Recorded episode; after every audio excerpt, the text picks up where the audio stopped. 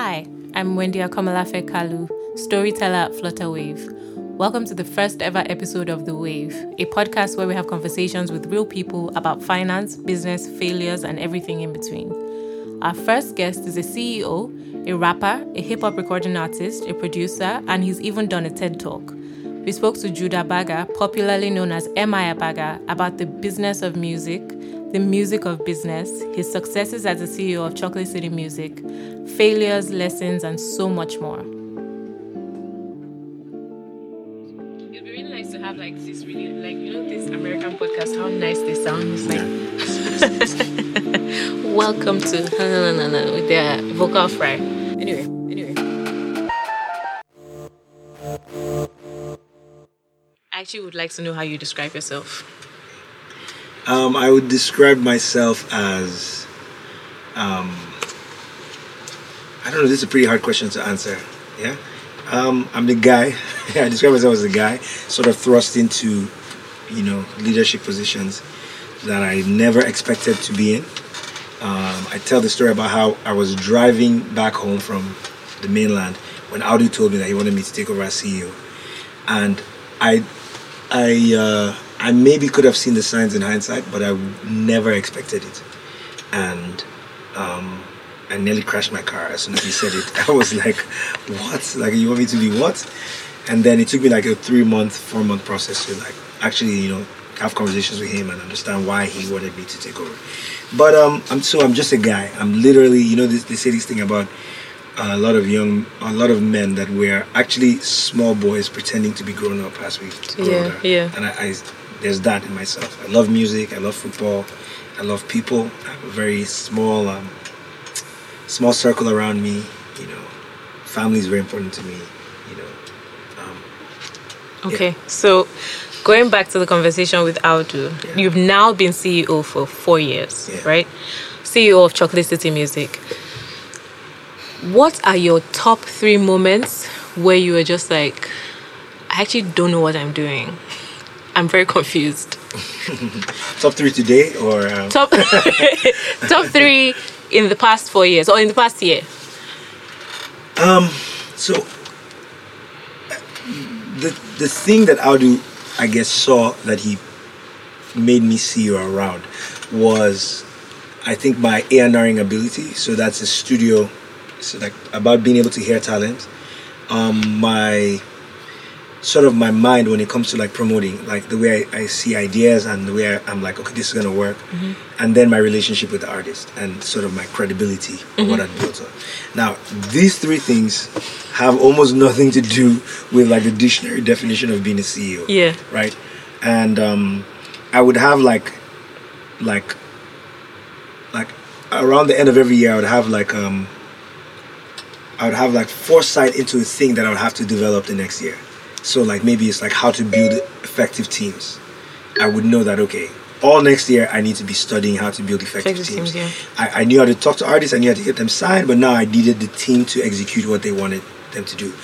And I I would need to be able to put the team and understand and let them fail and get the proper feedback and sort of weed out people who like communicate wrongly through failure. Like when they fail, they're afraid, and you know. Um, and then another year was like understanding the loop between and this is where most businesses die the loop between investment and and, and Yeah, yeah, cooking, yeah, yeah, right? Yeah. and understanding that okay every real time every time you spend money in real time you know it has consequence and has a time limit to which is going to affect your business. It's going to cost you a job it's going to cost you you know um, more investment it's going to cost you somebody losing the, you know whatever.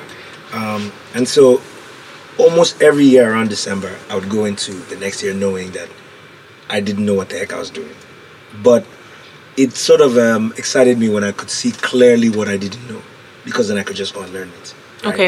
i think a lot of times when you don't know that you don't know then you're in more trouble than if you're Yeah, very yeah, clear like you're hey aware, yeah. i need to understand this particular thing about like finances like last year was a very like numbers year for me so i would ask like i'd talk to an accountant and ask like very like like what is the tax code for nigeria like from scratch like Mm-hmm. Yeah, don't tell me stuff. like oh today there's the no tell me from the beginning when in 1961 when nigeria like you know. uh, But then, as long as I know what I need to learn, it's easy, right? Like, you could. It's easier you to just learn it. Um, Are there moments when you've like you thought you know you knew something and then you've acted on it or something and then just didn't work out and there was no reason for it or you thought you had all your eggs laid out and mm. everything and it just didn't work Absolutely, I'll tell you. So, in fact, strategic from a strategic point of view, the last four years mm-hmm. of my leadership at Chocolate City, we've technically been doing the wrong thing. Now, I'll explain what that means. okay So, when you take over as a CEO or whatever, and you go and look up in, information on the on the web about music uh, record labels, they're going to tell you that a record label is an organization that does these things, and this is how it's done. You divide these things into departments. What we are finding out is that the successful artists, the most successful artists, have a completely different structure, and the structure is very it's it's very like um what what's that the word for how you describe the shape of an amoeba? It's um, shapeless yeah, it's this there's a word that they use, but it's like Maybe come a bit. yeah, um, Maybe. it's a word. I remember what it is, and I'll, I'll bring it back because I need to drop heavy lingo for you. but um, so we're finding out like Davido will be like we have like two people on this team, and just be able to execute at a very high level because now customers are so content driven that that's really the only thing they care about, and they're so equipped to find content. yeah yeah yeah So the whole premise of you developing your market channels in entertainment business is wrong because the customers are finding out finding themselves. They have Twitter, they have Facebook, they have Instagram. They will come to the content if it's dope. You don't need to spend time worrying about promotions anymore or Really? worrying about this is what we're finding out right today. So again, you have to think about the fact, Mr. Eazi, how many people on his team? Look at what he's doing. David Davido, how many people on his team? Like literally, these guys are putting up insane numbers with a team of two or three people. They will have relationships and partnerships with different With other people, organizations yeah. that have, you know, specialized in doing things. So, but I mean, from your time at Chocolate City, you know, I was like driving the conversation of yeah. like we need to figure out how to do promotions right. We need to know what mapping is. We need to have a proper strategy. We need to know how we're spending. How do we? We need to know business development and Mm. build a team around business development. And um, again,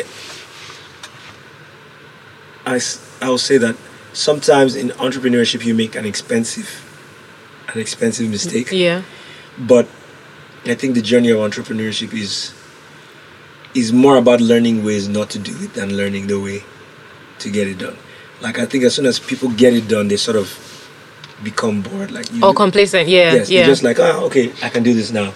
But the real like creative guys like Bill Gates and Steve Jobs, they were always like, okay, this is done. What next? Mm. And it was more about the fact that it's more about their failures. Like they tell you all the ways that they didn't get it right. Like, oh, we had to try this and this didn't work, and you know, and that that helps them too. Is it kind of like when people say that artists uh they create more don't take offense Yeah. but like they create better music when they're hungry and starving than when they are like Absolutely, I think that they're different. Um, they're different. Why do you say don't take offense? Because you think I'm not starving.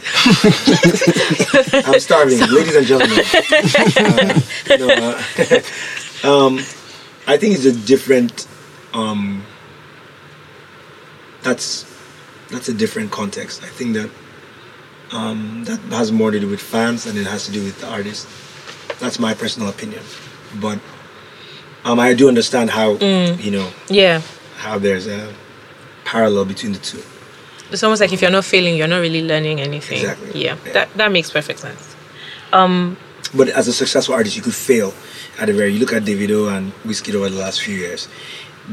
One of the things that keeps them in pop culture, or Burna Boy, is the fact that they they keep having these moments that everyone will say, "Oh, this is the end of their career," right? And but and it's able to be so culturally impactful because they're so big.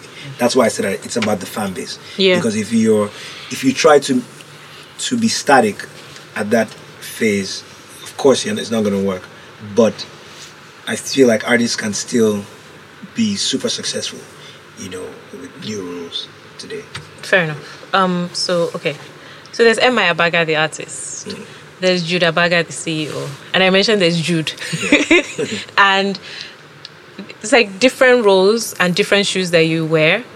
But like do you ever have moments where like those personalities are conflicting or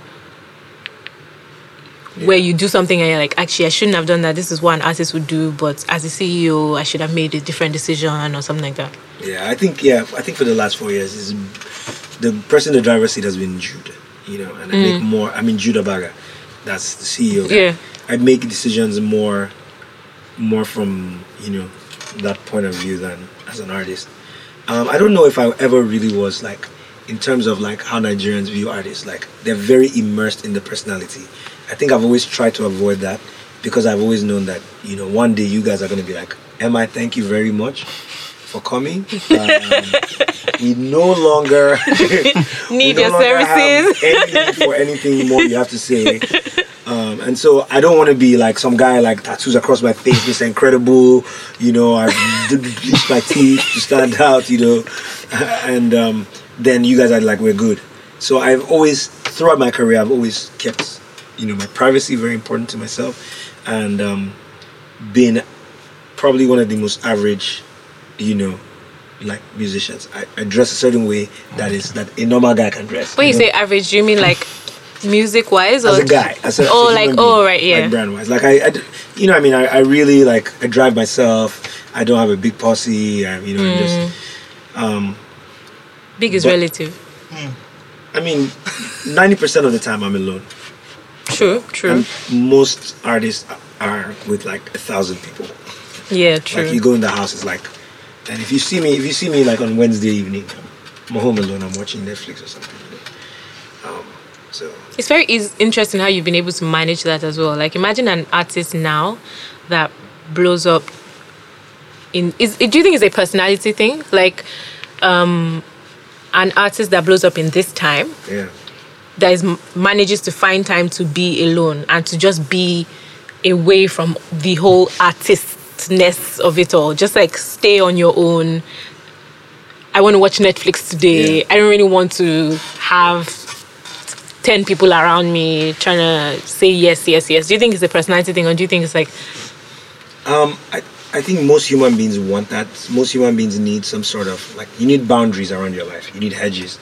I think fame tells you, and the whole experience of being a celebrity tells you, I want that from you, but in turn, in turn, I'm going to exchange it for like more money and more fame and more love than you ever got. Gradually, you find that money and that the most important thing is love, and that you are not going to get that from money or fame.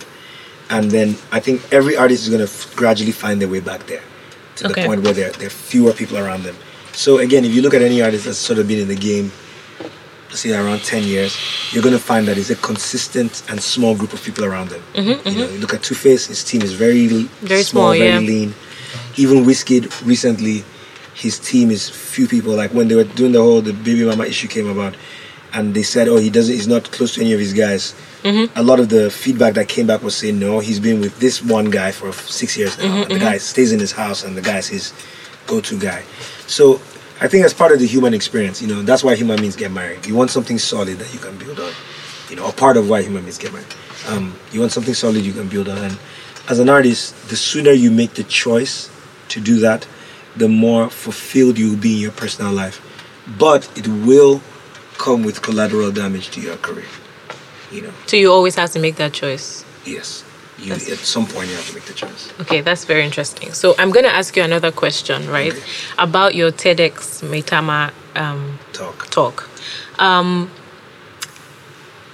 I want. I understand what you're saying from a like you. Okay, basically you said that artists should build up, right, as opposed to branching. Instead of branching off, they should branch out, right? So you're building a huge network of people.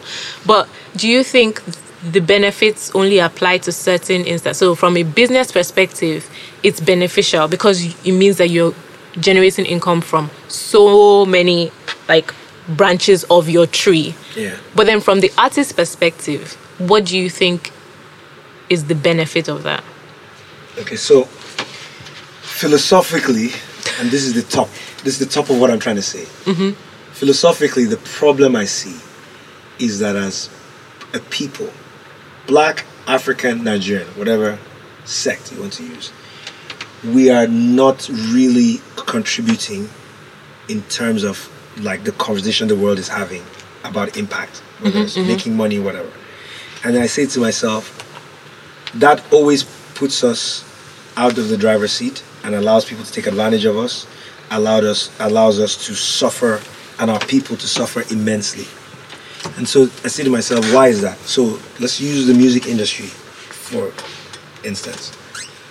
Um, there are maybe 10 artists that will gross over a couple million dollars a year.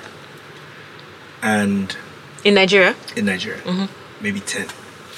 The rest of them will sort of split this, you know, hopefully in 2020 or 2021, they said 70 something million dollars. And I showed an example, I don't know if it was at that speech, I showed an example. I said there's a company called Gibson Guitar that mm-hmm. went filed Chapter 11 and they were bailed out with 80 million dollars. Now this is a company that is not even it's not a, it's not one percent of the music business. Mm-hmm. Our whole music business is what the bailout for Gibson Guitar, Guitar, yeah. you know what I mean was. And the question is why why does that keep happening? What is it about Apple that allowed some of the smartest people in tech, some of the smartest people in money management, some of the smartest people in design, mm-hmm. some of the smartest people in not just design of product but design of organization, like how organizations should run, come together and make an impact and change the world and reap the benefits of that change that they gave to the world. Yeah. And today we have a product that is starting to influence the world culturally and is being sold off piece by piece. Piece Yeah. by piece. And so it's from that thinking, if you understand the philosophy of what I'm saying, I'm saying to myself that every artist wants individuality until they're sick Mm. Okay. or until they're broke. And then it's like, hey, we need to come together, the industry needs to. But throughout the time when you had all the power and all the fame and all the you weren't investing in the industry. So it's not going to be there for you when you're when you need it, right? And if we don't start to think together, if Don Jazzy, myself, Banky W, this is our own generation, don't sit in a room and say, we have a product that we basically pioneered and it's changing the world and we're not receiving any of the benefits of it. And we don't control what is going to happen to it going forward. You know that's that's a problem you know it's a big big problem. And um, i don't know I, I don't know so much about the tech world. I, i'm speaking in rwanda um, in like a few weeks. And what i want to talk about is is about the will of Silicon Valley about why Bill Gates invested in Steve Jobs. Mm-hmm. Why did he bail him out when Apple was about to go down? When Steve Jobs came back and said, "Hey, I need money to get this done." I think he gave him five hundred million dollars. I don't. I don't remember exactly what the number was, but cash. Like you need this, I'm gonna I'll give, give you, you. but you're my competitor. Five hundred million dollars. That's what it takes to focus on something and solve a problem for the world, right? And the industry, yeah. Not, I mean, we're, we're, we're, there's a global race that's happening, mm-hmm. right? What has Nigeria given to the world? Fela.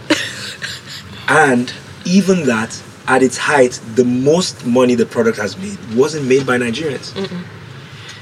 So the point is, we need to start having a conversation about saying we can't continue being creators and reaping none of the benefits. And the reason is because, or one of the reasons I'm postulating is because we're so divided. You know, we're so divided. It would be great. Like I hope that the CEO of Flutterwave is thinking about being number one on mm-hmm. earth, right? Mm-hmm. But did the money for Flutterwave come from Nigerians? no. And if it didn't, then understand that most likely the benefits will not be reaped by Nigerians. So the question is, who are the guys that have the money? You need to get involved in Nigeria today. Mm-hmm. You need to get involved and you need to find young Nigerians. If not, the whole conversation we're having about country and voting and election and everything, it's already dead in the water because the benefits of our best minds, all the fruits that they're going to produce over the next 20, 30 years, it's not going to be Nigeria. It's not going to be Nigeria. Yeah, yeah. It's already right now. The whole conversation, as I can see, the whole conversation about tech is being the real estate is being acquired by angel investors from the West. Yeah. You know, all our best talent. They can probably rely on somebody who has a plus one number. They could prob- that's probably their most reliable phone call than someone that has a plus two, three, four number Yeah. Yeah. today. And you know, the my as I was saying, like the music business is my like you know vantage point to look at this problem, but it really affects everything. Everything. Yeah. Okay. Um. Sorry, I sort of went on a rant. No, rants are fine. rants are great. Can we, can Yeah. we ask like Yeah, Well, please. yeah, yeah. You you have the audio that you can edit Edit, into right. whatever you want. Okay, so a lot of this talk, I think, um, I feel like the new age um, artists cannot relate to a lot of this talk about building an industry because I think it's because of the nature of the way uh, the way the music industry is stru- structured right now. You can. It's, it's very easy to record, right? You can put your song up on Instagram, and if people like it, you get streaming like people people start streaming your music and all of that. So there so, some people don't a lot of these guys don't understand the music industry part of it yet right? And there are, there are a lot of guys like that a lot of guys. So how, how do you think the industry how, in how is the industry going to meet these guys? Should I meet, meet them halfway or how is the industry going to should I indoctrinate them into this mindset of let's build let's build as a collective mm. right mm. especially when they're trying to survive. Yeah, I mean, you're asking. there's also that You're asking the question that will only be answered in, in the history books. No one knows how it's going to happen. We'll only be able to look back and say how it happened. Okay. You know, is am I going to be a hundred years removed from the problem? Am I going to be somebody that say someone in one footnote to say, MI once said this. My father told me of a guy called MI that was his favorite artist that, that inspired him to, you know, and I just remembered as a kid, you know, and I'm the person that solved the problem. I don't know. Um, but in terms of how I postulate it could be practically done today, I think that um, we can look at what's happening between Spotify and Apple Music and the artists today. So you can see clearly that Spotify has like a one-on-one relationship with its its first customer, which are the artists. So if Taylor Swift is upset with Spotify, or she'll have like a, I'm gonna go to their office and talk to them, or DJ Khaled on Instagram, and that when they don't, when the companies don't have that relationship, the companies suffer for it. So when DJ Khaled went to Instagram and said, "Hey, I got y'all if you guys got me. And Instagram said, Yeah, thank you very much. I mean, we appreciate you, but it's a platform, we created it. You see what happened, right? Um, Just for people that don't know what happened, what happened? yeah, I mean, all of a sudden, um, they lost the the the most vibrant content because not Instagram, Snapchat. I'm sorry. Oh, yeah, yeah. I'm sorry. I'm sorry. I said Instagram, but what happened was that he went to Snapchat and everyone was saying DJ Khaled needs to be one of the brains behind Snapchat because in numbers we were going to Snapchat because of DJ Because of Khaled. DJ he was the most exciting content on it. And then all of a sudden, Instagram opened this new thing. He was able to combine his already Instagram audience and do more things with Instagram, and that went. And Instagram, of course, represents a bigger Yeah. company that's trying to solve bigger problems for artists. So it's a safer bet to be on that side. Um, and yeah, with us here today, um, whether it's I, I don't even know who owns the Nigerian platforms. so we think about Tecno Boomplay, it's definitely not owned by Nigerians, No. you know. But um, whoever the tech guys are that are looking at and the money guys, they're both important, and the policy makers need to sit down and look and say we have a product that's changing the world, and we need to provide support to people that have solutions. So if you were to walk into Chocolate City office today, you would know that we've been trying to solve these problems for years. We have possible answers, and if you gave us a billionaire today, we would know what to do with it to try to solve the problem. And I think that that's the thing that we miss. We miss the money that is spent on trying. You know, mm. in the states, we miss how how much was spent before the first space shuttle took off Yeah, yeah. you know and so everybody's like well like you go into a meeting at a bank or whatever and they're looking at you like well you know i, I imagine like Bosun and Ian like their first conversations with like nigerian banks and people were looking at them like What are you talking what you want to you want to what and then they sit down with some young guy in a t-shirt in Silicon Valley, and he's like, "Oh, that sounds like a great idea. Tell me how many people do you have with you? Can you show me what the code looks like? All right, how much do you guys think you need? Mm-hmm. Let's try." We're playing a completely different game. You understand? We're playing a completely different game. So, I tell you, Chocolate City is set up to try. EME is set up to try. Mavin Music is set up to try today. And we have smart people in each of these companies that could try it. We just need, and we've been knocking on doors, we've been begging. And I bet you that if money does come to these companies, it's not going to be Nigerian money, unfortunately. You know, we've been begging. There's nobody. I've, I've met every, anywhere that a Nigerian tells you that people have money, I've literally met with people there whether legal or illegal. I've met with everyone. We need money to solve this problem. We can see. It's the craziest thing. You can see the product is selling. You can see it. Yeah. You can go to the market and see tomatoes are selling. Then you say, but what are, what's the data On on tomato? I'm a market woman. I don't have data. I don't have data. Oh, okay. Well, uh, I'm not really sure. I'm not really sure. I'm gonna, you know, but look over the wall and see what's happening there. You're like, oh, tomatoes. You want to grow tomatoes because you heard tomatoes are selling in Nigeria. What do you need? Here's ten million dollars. Go figure it out. You know what I mean? Playing a different.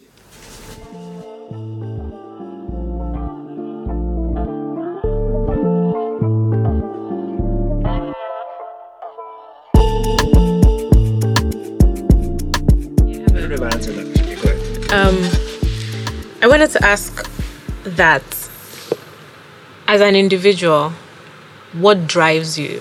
Like as a an individual who serves, who plays many roles, what drives you? Good question, man. I don't know. Sometimes when people ask me questions, I'm like, why would you ask me that? like, what do I know? I think that um, that's your parents have like a 10 year window to to give you the software that will determine who you are for the rest of your life. So if they can get you to be excited about knowledge and excited about excited about learning and excited about um, I think we're fine. Let me check. Yes. Okay. Yes, we are fine. Okay. okay, so if your parents can get you to be excited about knowledge and excited about and get positive feedback when you achieve something at a young age, it will sort of become your emotional like DNA. And um, it will be there as you as you grow. And the better schools you go to, you know, it's sort of like if you read the book um, Tipping Point, you know, he sort of talks about how like the best people are sort of just shepherded, you know, through schools. And I listened to someone yesterday say that that the the exam for Harvard and MIT and all these schools is not about the education you learn there, but it's about who you're going to be learning with. Right? That it's actually about the the ex, the value is in the the cutoff point. The value is not in the education because you can go to a community college and read the same books Okay. but it's about the community who you're going to be around other smart people that are going to push you and so that's where the value is the value is the cutoff that not everyone can get into harvard and um, when i think about that i think that you know the most driven people in nigeria i think you know you check their backgrounds they're going to have parents that were around parents that were successful to some part parents that either had access to like tv where they could get information and and tell my their parents hey i like this thing and the parent will be like ah that's my boy. And in the first 10 years that sort of becomes your emotional makeup and it pushes you. But i i i don't pretend that my answer is correct. This is just my personal opinion. I don't know you know. Okay. So, um, is there any? How do I explain this? Um, basically, as a person, a few things. So, like for me, 2019, I'm trying to be more comfortable with failure, just because um, I think I've lived a life where I thought that life was going to balance out or something. It doesn't make sense. Anyway, what I'm trying to get at is is there something that or is there a saying that you live your life around just kind of like something that someone said to you Hmm. that basically serves as the basis for how you relate as a businessman, how you relate as an artist, how you relate as a son, how you relate as a anything. Another good question. I don't know. I, he who is not busy being born is busy dying. It's one probably. Oh, that's So, interesting. Every year I, I'm like, okay, like last year I said I want to start editing, you know, video editing. And I started from scratch. And I just started learning. Um, and I want to continue building on that and just learn something completely outrageous. Just pick a book about, I don't know, whatever, and and start and read. And if I'm bored, I'll throw it away, whatever. But to keep learning, um, something around being content, you know, um, because especially now you can compare yourself. Like this is, I think, the, one of the biggest challenges for our young people today is shutting the voice that tells you that person is better than you. You know, um, and then I've always my parents tell me that even as a young kid I was very empathetic. So I, I'm very people. Like I really want people that are around me to be okay. I really want to take care of people, and I, I've identified that that's something that is of value to me. So maybe those things. Um, yeah, I mean, then the love for music. The rest of it is like, you know, I'm passionate about music. I'm passionate about, you know, giving young artists a chance. Um, yeah, sorry, I don't have anything. no, it's fine. you said like three things. I didn't say anything that made everyone cry. Um, last question is going to be a cliche question, but I think it's important. What does the future hold for Chocolate City Music, for Jude Abaga, the CEO, for MI Abaga, the artist? That's a good question. I think being a CEO is realizing that you can do anything. Like if you're a good CEO, you realize that it doesn't matter what company you're at. Like you could. I don't think I'm there yet, but I I think I have enough of the tools that I could go and work at an oil company. If if I didn't, if no one would die if I messed up. but um.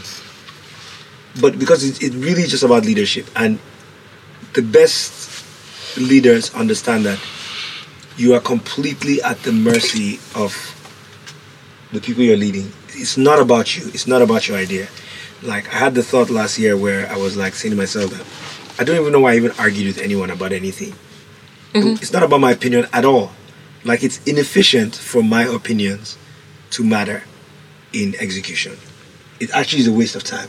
What I need to do is to make sure that I have the right people, and then when I have the right people, to make sure that they have the tools first, no, first thing that they clearly understand what I want to achieve. Mm-hmm. First thing, and then that they have the tools to solve the problem how they see fit. You know, Okay. um, and so to answer your question, the, the world is open. After music, I don't know what else. I I would like to do some movies and be part of, you know, Acting? Chocolate City's arm. Um, I mean, because I do play that role, I, I don't, I don't know, I don't know. Um, but I want to be part of the process of, you know, creating a movie studio that becomes like really proper because I care about movies under the Chocolate City arm. Um, we're still building our restaurant business in Chocolate City, so CCX. Lagos is about to open, and I also am um, interested to make sure that it's very successful because I want to learn, you know, how how the F&B business sort of works. Um, but I'm still very much in the music business, and I uh, started something called the Imprint on the Chocolate City, so different labels, small labels. And last year, um, I mean, we started with probably the, the worst raw materials in terms of the funding, amount of funding we had, and the talent that we had as compared to the talent that was popping in the industry at the time.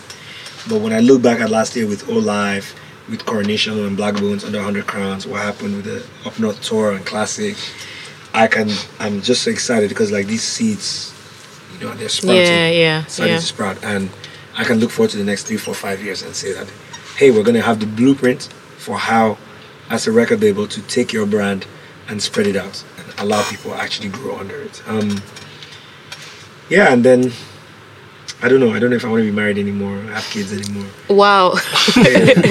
We're too many in our country, so some people can take some people can take it off. Somebody should take the fall. Yeah, I mean, just just sit this one out. You know what I mean? You know, you don't have to. Ha- it's not like it's not a two for one deal. Like you don't have to be married and have kids. You don't have to have kids and be married. Like, you can be one or the yeah. other. I, so yeah, okay. So I, d- I don't know if I want to do either Fair anymore. enough. I'm not sure, but um, we'll see. We'll see what happens, and um, yeah, and hopefully one day maybe I get a job at Flutterwave. I want to ask about It's good though. Okay, so if I like this artist, I like his music, and I want him to be successful, make money, right? How best do I consume or buy their music? What's the best way to contribute? Man, the world is so immediate now that whatever you do, even if you download the music for free, and you, which you shouldn't, but you shouldn't because it's inefficient for you. Do you know what I'm saying? For you to go to a site that would put your computer at risk, you might as well just sign up for a streaming service and have access to way more music, cleaner access, and more secure access.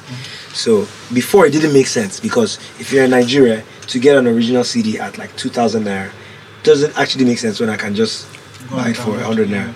But now every song costs you maybe 10 kobo if you if you're actually using your Apple Music Yeah. properly.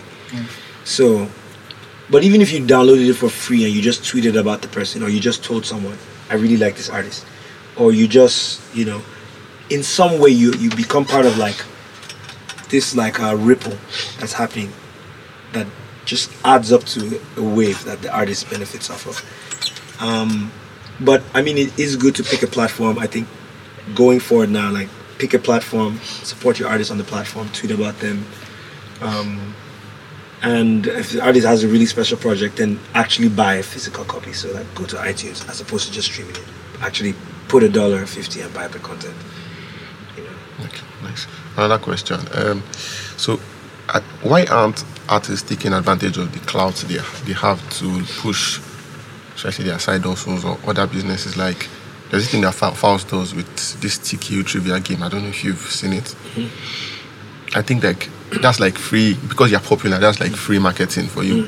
Why why aren't more artists doing stuff, selling merch? I mean, going into fashion and using their popularity to push um, sales and revenue and stuff. Like like everybody just focused on the revenue they can make from music. I find it really weird. Yeah, I mean, so you have to think about the way it worked before, right? So like Rihanna now, she's about to do something with LVMH. Um, you have to think about the company LVMH, all the resources and the budgets and the designers that they have to make what seems simple in Nigeria. Mm-hmm. You know, our fans sometimes they talk to us like, "Why don't you just?" you know what I'm saying? And you like, can't you see Rihanna? She just like, she signed to like Universal that is like, you know, sixty percent of the music business worldwide. You know, part of a company that owns video games, owns TV, cinemas, distribution, owns. Do you know what I'm saying? And she's there like one of their top ten artists, and then the biggest fashion house in the world. Do you know what I'm saying? That owns also twenty companies. You know, Louis Vuitton, Moët Hennessy. You know, like and then you're like, but MI, why don't you just, you know what I'm saying? Like distribute? Like I could tell you a hundred reasons why. I think when I give my topic of my speech in Rwanda is calling all dreamers, and and, and it's to say that the Nigerian youth are very good at talking about a problem and completely absolving themselves from responsibility. Everyone has that has had this conversation about how every young person is not doing anything about politics this country like the irony of any young person saying those statements do you know what i'm saying like the irony is is because you are implying that you yourself are doing nothing mm-hmm. about it while you're talking about it you are actually it's like a black mirror episode you're actually talking about this thing that you are without Yeah. realizing that you are the thing right? And we're so good at doing that. The music business has outdone every metric for success that was set up for it. Everything. everything. It's doing way more than it, it should do without any help or any funding, any structured funding. There's funding that will help you, there's funding that will bring you down. And again, if you in the business world, you understand what this means. Yeah. You don't collect money from everyone Yeah. because there's money you, it's money that comes with. I got you. Don't worry. Let's go. You know what I'm saying? and when the bank, like in the oil business, you know, there's that I got you money. Yeah. Like we're giving you this loan, but who's the lawyer you're using? Yeah. I know the right guy. Yeah. Do you know this guy that knows the the head of the petroleum minister? There's that kind of money, and then there's money like ah, you don't pay us in 30 days, or you know I mean? so we're, we're dealing we're in an industry where a lot of the money is coming is coming from people who you know Yeah. Yeah. and We, and the Yeah. artists are trying they're trying their best they're producing themselves. They're building their own studios. They're buying their own software. They're innovating. They're hiring their own managers training their own managers you know trying to build companies trying to build competency trying to rally you know to speak to legislation that would affect us. We're doing everything else you know and um i wish we'd get some help soon. So calling all dreamers out there if you ever cared about you know anything it's time to show up now. And push this thing forward So you're saying the music industry alone, the music business alone is is, is sufficient to, um, like, is is it is, is it occupying enough, right? it's That doing way more to. it's doing way more. In the history of american music what like D'banj or two face all these guys have done it's like maybe three guys. Maybe like jay-z dr. Dre and Diddy that have made music made money and then been part of the solution so you look at the eLDee the Don has play um, what was it Play called? Data. Play data. play data D'banj has the cream platform Mm-hmm. you know um, D'banj and them had um, coco lounge yeah. uh, Chocolate City have CCX, have Five Music, have Repeat Repeat Publishing. You know what I'm saying? EME now have the agency. They're doing stuff. Nobody does that in America. Like, let's be honest, all the artists, you make your money, you bounce, you go home. You know what I'm saying? Nobody cares. Nobody's out here like trying to, or you take a job in another record label, but nobody's really trying to solve bigger problems. You look at all like the COSON led, all the, the policies that have moved. It's been Efe Omorogbe, Audu Maikori, Paulo Kugo, Obi Asika. Those are the guys that were label owners 10 years ago. So we're doing way more. We're doing way more. And again, our Nigeria, uh, I get so angry. I don't know, over the last two years, you saw me, I was battling with the press a lot because they're telling the wrong story. The right story is that these guys are doing an amazing job and they need help. What they're just showing is that this didn't work. Haha, it's because this person is a failure, right? And that's not. That's completely wrong, and it makes it allows us to miss the narrative completely. Okay, I think I get that. One more question. Sorry, I'm not sure it's one more, but let's just. Let's see. So, what do you think of, okay, Tidal or Spotify?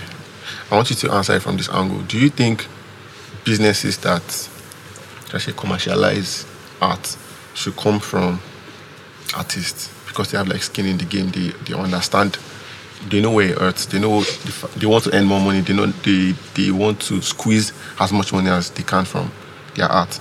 Or it should come from like tech people who just see opportunities up and around and just pick them up and just bring them together. And Yeah. So Tidal is a tech company, and it was started by tech people. Jay Z is just a businessman that made a business before it. He didn't. Ah, he didn't start the idea for Tidal. When he bought Tidal, he already had three million subscribers, I believe. Oh, really? Yeah, it was not his idea. It wasn't. He didn't start it. The Jay Z angle is just about saying, it's not about the fact that he's an artist. It's about the fact that he was told as a black artist, this is not your place, and so that's the angle for him. But I don't expect him to be there as an artist because the software would fail. Do you know, do you know what I'm saying? I expect him to be there as serious about Tidal as the Spotify guys are about Yeah. Spotify. He needs to become a tech guy for Tidal to work, or have someone there that's a tech guy. Um, but there is a narrative around it that we support, you know, which is that why are you being told that you don't belong here? You know, just because you're, you know, from Marcy Projects, you're a black guy. Oh, this is not for you. You know, um, I think that in America, especially, you see where young people are talking across the aisle. You know, um, Kim Kardashian will make emojis or make apps that will sell you know, on the App Store. You know, they're talking across the app. It may, it may not seem like that all the time, but they're communicating. Drake was on every playlist, the cover of every playlist on Spotify when his album came out. Mm. He did a billion streams in a day, I think. I think uh, I mean, the numbers may be wrong, a week maybe, but I think it was a day. But it's, they're, they're discussing, they're talking. How do we, how do we stop the world? How do we do something that's amazing? The tech guys and the musicians are sitting together, you know. And in Nigeria, our the, the music business is treated like like a child about to do a recital. You know, hey, okay, are you ready with your poem? Are you ready? Do you know what to say? Okay, we're going to open the door for you. Okay, but just sit here and wait for us, okay? Oh, okay, go and stand there. Good job. So nobody nobody believes that an artist could tell them more about marketing than the marketing guys can. There's not a single digital company in Nigeria. Like the Martell cipher that we just did, you know, purely organic. We spent less than 500,000 naira from top to bottom to do everything. What I'm saying? And it's just content driven, which is why this is so dope that you find creative people. When Wendy got this job, I was like, you what I'm saying? Super creative. Like, attacks a problem, I'll give her. Don't worry, give her- like when she worked with me, for the first like two years, I would give her a different thing to figure out every like every three months. I'd be like, I don't understand this. Go and figure this out for me and tell me in three months. Explain to me what I need to know. And um, I think th- there's the one the last thing you were doing before you left. You were like, okay, I enjoy this more.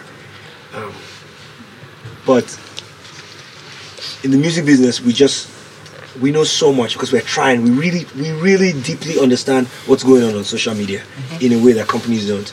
So you go look at banks that are spending like paying people to do their social media. Where, like just one girl from Ag- Agege, like Candy Blix, Yeah. who's just sh- shooting videos every day and doing content is beating your numbers hands down Yeah. without any funding. Without any funding. And we need to stop that like, oh okay, music, oh you guys are the musicians, come and sit down, okay. Because when I walk into a lot of time I walk into banks, I walk into I look at their communication strategy, I'm like, it's about to be half a billion naira down the drain. Nobody's gonna connect to this. You know? um, and so when we start really talking, then more value will be captured. I talk all over the place, Abi. I'm sorry. No, no, Because I was actually no. going to say, we recently just like realized this, which was when GB, as our CEO, went to sit with um, Mr. Eazi about his concert, and, was, and he came back and was like, "See, Eazi knows this thing.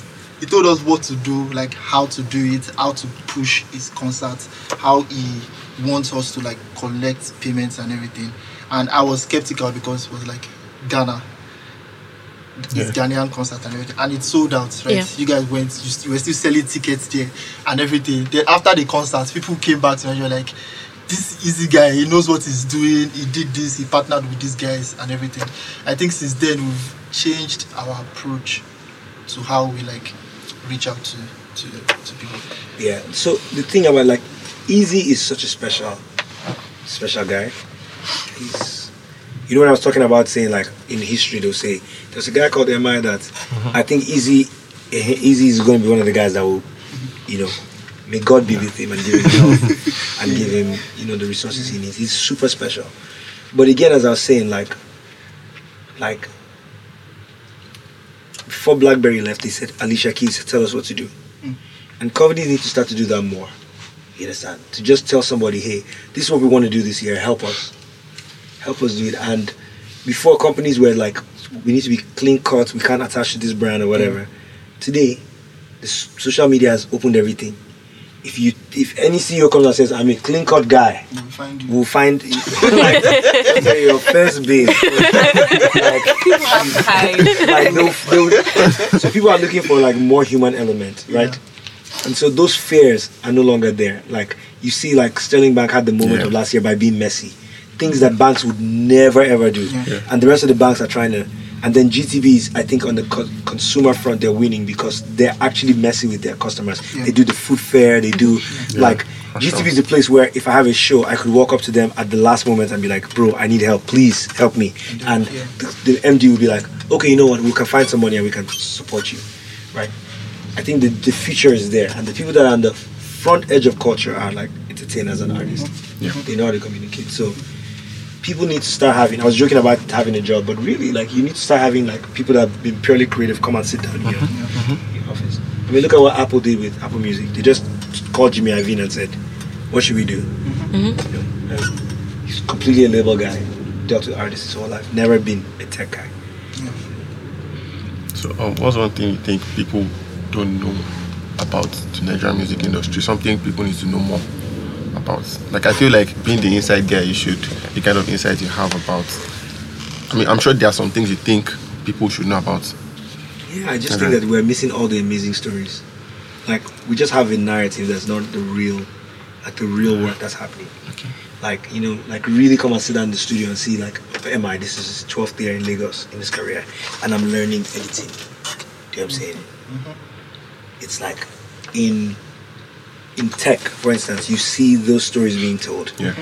There'll be a camera that'll pan and you sit down like the next thing we're trying to conquer. Guys, and wear t-shirts like my staff, we're all one team here. You know, high five, Bill. Hey, meanwhile, build that company like when he finishes, goes into a meeting. They're like, "Look, we don't pay this money by doing this." Everybody's like, you know, um, so and I, I sort of blame media about that because a lot of what artists say about themselves is just taken with a grain of salt. People believe that's always a front, but our media in Nigeria is completely focused on like, um, like what do they call that thing? Clickbait, Ah, right? Yeah. They're completely focused on clickbait. So I'll give an example. It's a little bit of a petty example, but like two years ago, there was an article that came out where they said, "Tiny Entertainment are the new Chocolate City." Right? Chocolate City is failing. Tiny Entertainment at the new Chocolate City, and it was on YC's page. I tweeted at him. I said, "Take this page down," and the blogs had fun with it. Ha ha ha! We're telling the truth. We're saying. Ended up in me step after step, step ending up on this podcast with Osage yelling at each other, Yeah. me telling him, calling them out. You guys are terrible writers, whatever. The reason why is not because Chocolate City doesn't have problems or challenges, but because it's a lie. It's a lie. Chocolate City had the majority shareholders of Five Music. Five Music was at the time the exclusive provider, aggregator for Etisalat. Chocolate City had was about to open CCX in Abuja. This is about like a million dollar investment in Abuja. The first of five, we're about to open Lagos. In the next couple months, we're about to open Lagos. Right? Our music business, it's cash wise because we're really about the money. We're struggling cash wise, as I'm sure any business, Yeah, yeah, any yeah. SME is. But when you come to our, there's 30 artists every day walking in and out. We have so many artists, we are actually slowing down on signing artists. We have the biggest staff strength in the office. We have young people that are innovating, trying to solve problems. And you can you can have your opinion about it if you've done the research if you're in media. You know what I'm saying? If you're in media, I hold you to a high standard. You have to say the truth. Whether you like it or not, you have to at least do the due diligence of coming to sit down. So say whatever you want to say about about me after you've done your research and if you're telling the truth.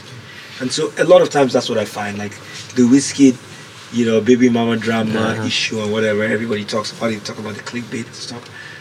But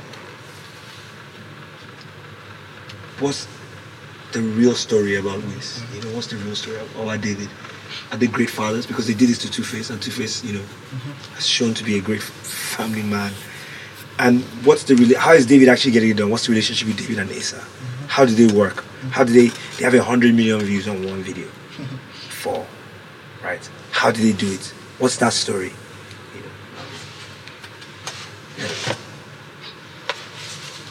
Okay. Yeah. Are you done with your 7,000 I'm- questions? Makes a lot of sense. During those times when people were talking and then you went quiet for a bit and then Twitter, all those things. How did you? man, my toughest moments. Now, this personal. I hope you don't put this on the. you can if you want to. I don't know. It doesn't matter to me. But my pers- my toughest moment in terms of real leadership, like the the moment I've known that I've really understood what leadership is, is where I'm being blamed for something that's not my fault. oh, I know what you're talking about. Absolutely. But I can't say anything. And I understand that it needs to be my fault for the public narrative. Huge thanks to MI Abaga for featuring on the first episode of The Wave. We hope you enjoyed the show. The Wave is hosted by me, Wendy, with assistance from Hamza, Sheon, Ted, Lanre, with music by TMXO. If you enjoyed this episode, rate us and share with a friend. Follow us on Twitter and Instagram. We're at The Wave Podcast. Until next time, stay curious.